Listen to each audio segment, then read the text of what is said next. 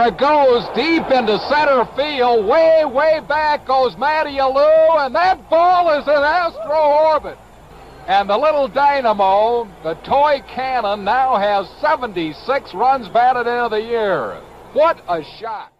Hello there, everybody, and welcome to The Cannon, Episode 3. I'm Vic Ragapathy. And I'm Jacob Wessels. And we're certainly making do in this quarantine. We're recording this over Zoom. And Jacob, you had Passover recently. You had to do that over Zoom too? So, uh, for those of you who aren't familiar, Passover is a Jewish holiday. And the main way it's celebrated is you take the first night of Passover and you have a big dinner with everyone in your family. And so, usually I go to Harrisburg and see my grandparents and, and all their friends. It's a big group gathering of 20 people.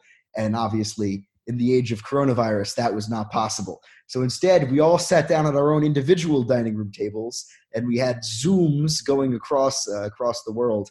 It kind of allowed you to mute your family when you were a little bit bored with them and kind of have your own conversation. And I guess there were quite a few answers when you got to ask, "Why is this day different from all the others?" Exactly. That's a. It's slightly different as opposed to how it usually is. Usually, the four questions are a bit trite. This year, there was a lot of interesting stuff to go around. Well, in the spirit of Passover, I think you've got a themed canon date. When the first professional baseball league was organized in 1871, its star was a Jew of Dutch origin, the outfielder Lipman Emanuel Pike. There has always been an illustrious history of Jews in baseball. From Sandy Koufax and Hank Greenberg all the way to Joc Pederson and Alex Bregman, it seems like there's always been a prominent Jew in the major leagues. In fact, this history goes back further than even I imagined as the first professional Jewish baseball player, was also one of the earliest stars of the sport. So, with Passover starting just a few nights ago, it seemed only reasonable that we look back at the first Jewish baseball player, Lip Pike. As the final shots of the American Civil War were being fired in 1865, Pike received a contract for $20 a week to play with the Philadelphia Athletics. The only problem? Legally, all baseball players were supposed to be amateurs. So when the details of Pike's pay came out, the National Association of Baseball Players ordered Pike attend a hearing where a punishment would be doled out. Pike decided that if he couldn't make a living playing baseball, he didn't want to play at all. He would let the committee decide if they wanted him to be removed from baseball. Fortunately for Pike, nobody else showed up to the hearing either, and the matter was dropped. And Pike continued accepting his money and becoming not only the first Jewish professional baseball player, but perhaps the first ever professional baseball player. And the road to professional baseball as we know it began. Pike would soon return to his home city of New York to play for the New York Mutuals and later the Brooklyn Atlantics. With the Atlantics, Pike had perhaps the greatest individual season of all time, hitting 610 and slugging 883. Granted, they were pitching underhand at the time. In this season, Pike's Atlantics also ended the 93 game winning streak of the Cincinnati Reds. As the best player on one of the best teams in the country, Pike had also become an important social figure in New York, catching the attention of none other than Boss Tweed, who eventually put Pike on his payroll to increase the prominence of his political organization, while also employing Pike at Tammany Hall in the offseason. Eventually, his work with Tweed caught up to Pike, as growing legal suspicion about his work in Tammany Hall saw him make a less than voluntary exit from New York. Leaving New York to serve as the player manager for the Troy Haymakers of the National Association, Pike played in the first season of professional league baseball. Despite standing at just 5 foot 8 and weighing in at 158 pounds, Pike was organized baseball's first prolific home run hitter, leading the league in home runs each of his first three seasons. Pike actually hit over 10% of the home runs in the league all three seasons, including a season where he hit 7 out of 35 league home runs in 1872.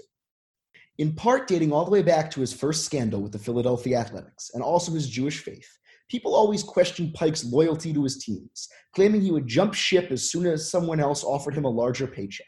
As a result, Pike often had run ins with his home fans and eventually chose to embrace this mantra, playing for eight different professional teams in just 10 seasons. As the game changed around him, Pike continued to adapt and succeed. When in 1877 they decided to implement the fair foul rule, it did not hurt the hitting style of Pike as it did many other players. Pike would enjoy a long and fruitful major league career that would come to a close in 1881 when he was called up in August by the National League Worcester Ruby Legs. He joined Worcester in August on August 27th, and he played center field and batted second. In six games, he went just three for 25, a 120 batting average that was so out of the ordinary for Pike that it actually led to some suspicion about his play. Especially after he made three errors in the ninth inning to give Boston two runs in a 3 2 victory over the Ruby Legs. The losing club immediately accused Pike of throwing the game and suspended him. Just a few weeks later, the National League would blacklist Pike for good. And while he was reinstated two years later, this scandal, combined with his Jewish heritage, seemed to have kept him out of baseball's Hall of Fame in the early years of balloting. But time should not forget baseball's first Jewish star, first home run king, and perhaps its first professional. Like the original toy cannon. Exactly. Well, he only stood five eight, but he's clobbered home. He hit ten percent of the league's home runs. He may have hit for power, but you know he was also one of the league's prominent speed guys as well. He stole 25 bases one season in St. Louis, and he was, you know, willing to put his speed up against anybody. Again, he was very confident in his abilities. So oftentimes after games, he would just invite people down onto the field and start racing them for money, and he would always win these races. And so eventually, one time in Baltimore, they brought a horse out onto the field. And so they set up a race of 100 yards between Pike and this horse. And Pike had a pretty solid lead after 75 yards. And the horse ended up, you know, making a comeback. But Pike was able to hold on. And apparently, he ran 100 yards in 10 seconds and was able to nose out the horse. Wow. I want Atlanta to take notes on that. They can bring a horse down to try and beat the freeze. Exactly. Or you should have players running against horses on the field. I mean, that's certainly a sight to be seen. I would certainly stay after the game. Billy Hamilton versus a horse. They brought Billy Hamilton and a horse out onto the field and started having him run across the warning track. Yeah, I want to see that. And so, you know, we talked a little bit about his speed, but obviously the main thing about Pike was his power. And so he had a number of, of very, you know, important or, or monstrous home runs. Uh, apparently, his most famous career home run he hit at Brooklyn's Union Grounds. And I think this was kind of a, a, famous home run just because he hit it in front of a very large crowd at a very prominent game. It was kind of a late season game in Brooklyn. And they had this giant pagoda in right center field that I was meant for like viewing the game. And nobody had ever hit it anywhere near the pagoda. And Pike not only hit a ball into the pagoda, he hit a ball off of one of the metal struts supporting the pagoda. And he hit it so hard it bent the metal and the roof of the pagoda started to lean. And so that was one of his, his major career home runs. A second home run that he hit went over the ladies' stands. And so there was kind of like no real fence to the field. Again, this is old baseball. So there's all this weird stuff. Some of these fields have very strange dimensions and, and whatever. So they had like these bleachers in right field for, for the women to sit in, I suppose. But it wasn't like the end of the field. So if you hit it over the ladies' stands, like the players could run around the stands and retrieve the ball and continue the play. And so it ended up being an inside the park home run, but it went over and just kept rolling and apparently rolled up onto the train tracks and and they estimate that at the end of its roll, it went about 600 feet. By some measures, people consider that to be the longest home run ever hit at the time. Yeesh. But of course, the most famous thing that Lip Pike has is, in fact, a home run record. So, who holds the record for most home runs in a game? A few people, I guess. Uh, anyone who's had a four home run game. So, like Shawn Green, Joe Adcock, Josh Hamilton. What if I told you that Lip Pike has a five home run game? No way. Yep. In his first season in 1866, while playing for the Philadelphia Athletics, this was right before he was caught for being paid. I have no clue how this game happened. You're going to hear some stuff about this game that is just going to make you think this was not real baseball. And I would also believe that. So Lip Pike hit five home runs in the game, where his Philadelphia Athletics hit 12 home runs altogether, which is already just a ridiculous line. They won the game 67 to 25 it really begs the question how this game happened. He was actually hitting nine when he hit his five home runs. So because he, wasn't even really a prominent player again, it was his first professional season. So this was kind of what brought him into the national stage and and what kind of made people start paying attention to Lip Pike. And they weren't cheap shots either. He hit one over 400 feet. The rest of them estimated to travel a little bit over 300 feet. So they're not like long, long home runs, but especially in this era of baseball, they weren't exactly cheap shots there, I really could not find any details on this game. And, and was it still in the era of underhanded pitching? I think this was in the era of underhanded pitching, but that arguably makes it still impressive because it wasn't like there was the same velocity coming in. That's true. You know, like underhanded pitching made it very easy to hit for a high average, but hitting for power was difficult. It was it was one of the you know highest attended baseball games at the time that drew over thirty thousand spectators. You know, not only was he he a pioneer in many aspects of the game in ways we can understand. He also played through a tremendous era of change. He started playing baseball when they pitched underhand and finished playing baseball when they were throwing overhands. You know, he started playing baseball. There were no foul balls. So many players, like you said, were weeded out or were kind of exposed by all those changes. They just rolled with all the punches in these barnstorming games for them. They actually keep stats in a way that I think is interesting to think about. But they would keep like averages per game. So they would they would it, they would almost look more like a basketball line. Probably worked more if they scored nearly as many runs as you mentioned in that insane 12 home run game. A lot of the notable games that they mentioned for him, the, the winning team scored over 20 runs. If you bat like 250, you get like a hit per game. Yeah, it's one hit per game, three outs per game and you could break that down to the total bases per game, which is basically slugging percentage. It's right. it's not such a foreign concept, but it's it's a very different way of thinking about baseball. Like through his career, how much was his his faith used against him? So not a lot is written about it, and I, I don't think it really stopped him from succeeding. So I, I, think he kind of all of the doors were open for him in a in a different way, where it wasn't like he wasn't getting opportunities that other non-Jews were getting but he certainly dealt with his fair share of, of anti Semitism throughout his career. I was reading one article that kind of said that it was probably similar to the to the type of hate that you know African American players got not like in the era of Jackie Robinson but slightly after. So you know when when it was still unusual but it was commonplace that you would see them and and it wasn't you know necessarily like every team was was having to deal with these issues and, and so it was it was not as extreme as as some of the other groups that have tried to integrate baseball, especially with him being so good and so early on in the game. You know, it wasn't as big a deal, but it certainly you know played a role in the way people perceived him and, some of the biases that people had with him. Would you still say if you compare it to the era that you're talking about, like that's still tough. Like you still hear like horror stories about Frank Robinson in the minors in the 50s and then like even Bobby Bonds, his experiences in the minors and, and many, many other players. Imagine it was not a cakewalk for a Pike. Like people just weren't tracking sports stars in the same way we track them now. So I just don't think people were concerning themselves with like those kind of social issues. I mean, literally, he was playing his professional career in the wake of slavery. There were more pressing social concerns to be dealt with than a Jewish baseball player. So I think that's why he largely flew under the radar you know, as kind of being a, more social icon because it was just in a time period where there was so much other stuff going on. I will close on this with Lip Pike. Pike was one of the first sons of Israel who ever drifted into the business of ball playing. He was a handsome fellow when he was here, and the way he used to hit the ball was responsible for many a sense of enthusiasm at the old Avenue grounds. The roster of ball players who once wore the red who have been called out by umpire death is not large but in the passing away of Lip Pike, one of the greatest sluggers who ever batted for the Cincinnati Reds, he has joined the file in eternity. It's very surreal to me. You know, it just kind of sums up Lip Pike's entire career and it also contextualizes his connection to the modern day. He is literally one of the first Cincinnati Reds to ever play, and he is one of the first Cincinnati Reds to ever die. And there are still Cincinnati Reds playing today. And it's just one long train of baseball players, and Lip Pike was the very start of it. Lip Pike, welcome to the canon. Mazel tov. What kind of a boy is this spectacular hurler, who with just two and a half years of major league experience behind him, already has been called a second Lefty Grove, a left-handed Bob Feller, a future Hall of Famer. How often does a rookie do something we've legitimately never seen any other player do before?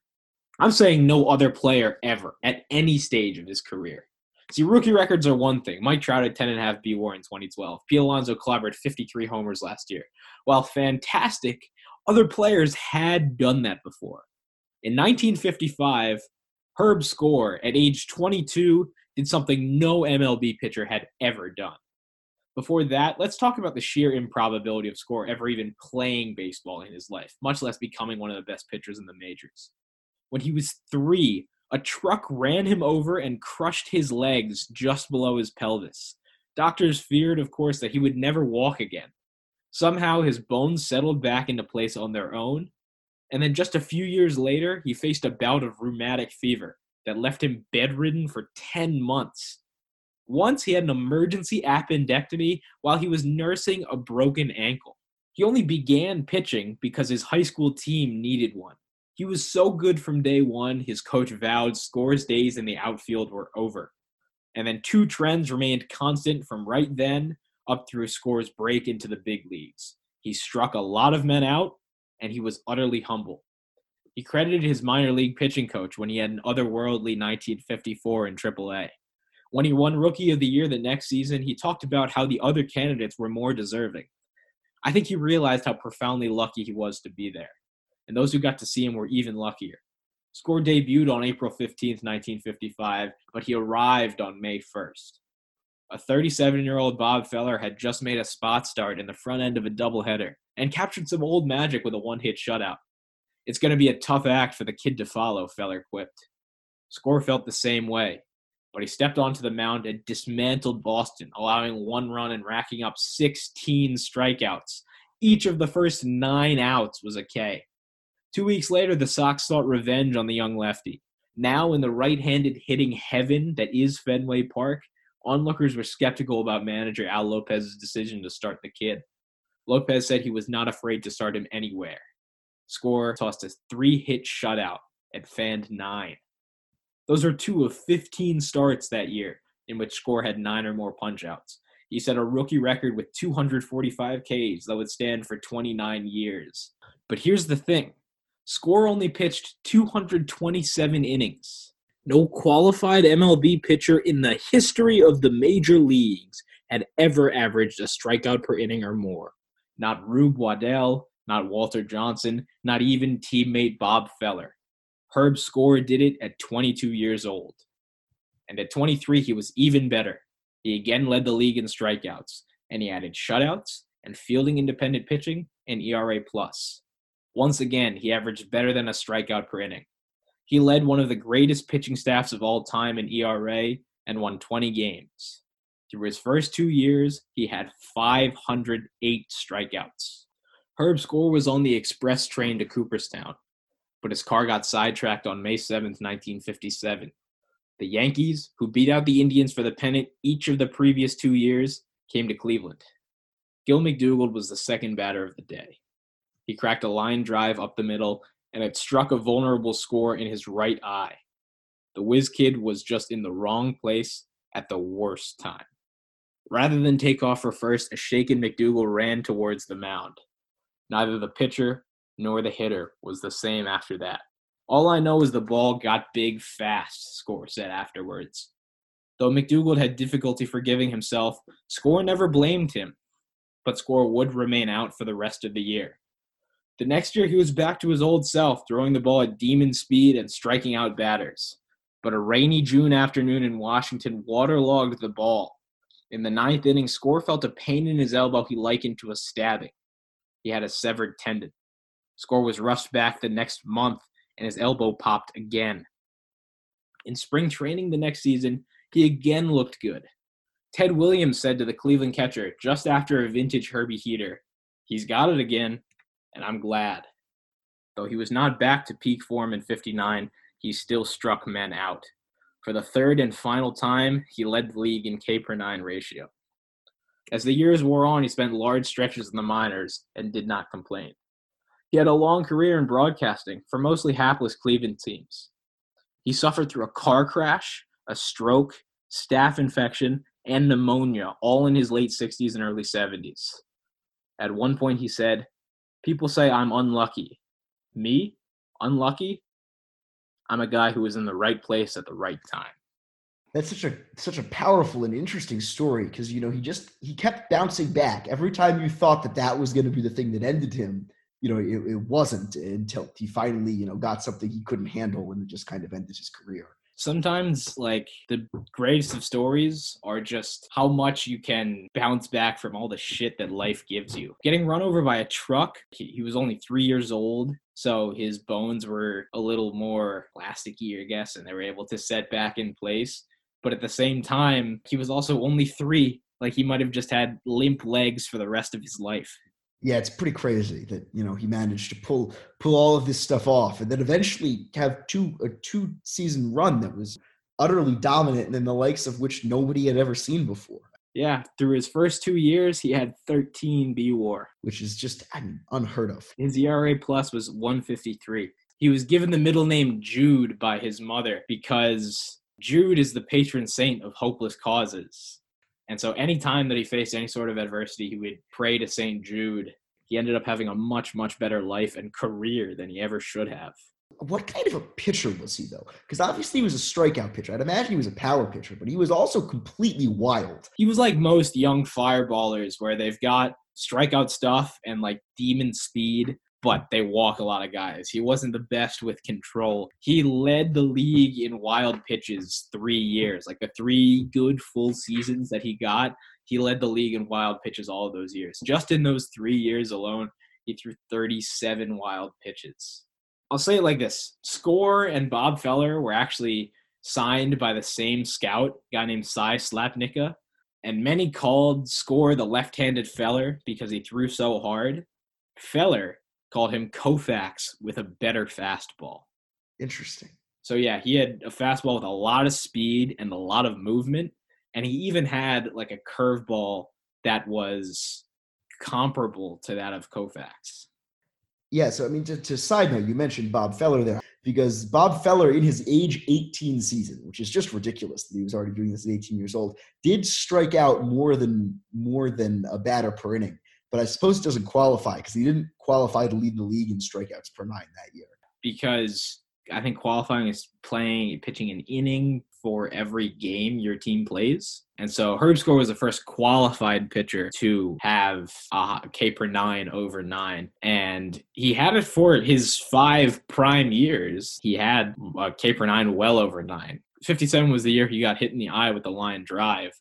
In 57 and 58, he barely pitched, but he was still really, really good when he did. He pitched 77 innings over those two years, and he still struck out over 10 batters per nine innings. He had a 304 ERA and a 275 FIP. Over those 77 innings, he allowed one home run.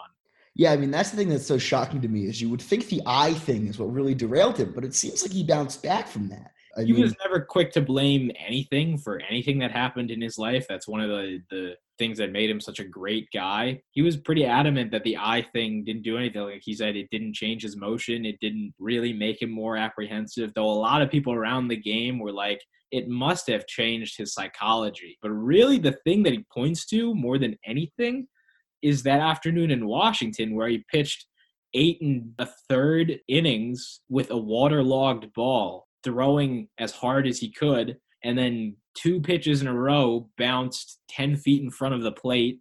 And that's when he heard a pop. There was even a pop that people claim they heard from the dugout. And he just snapped a tendon in his elbow. And then he tried to bring him back just a month later.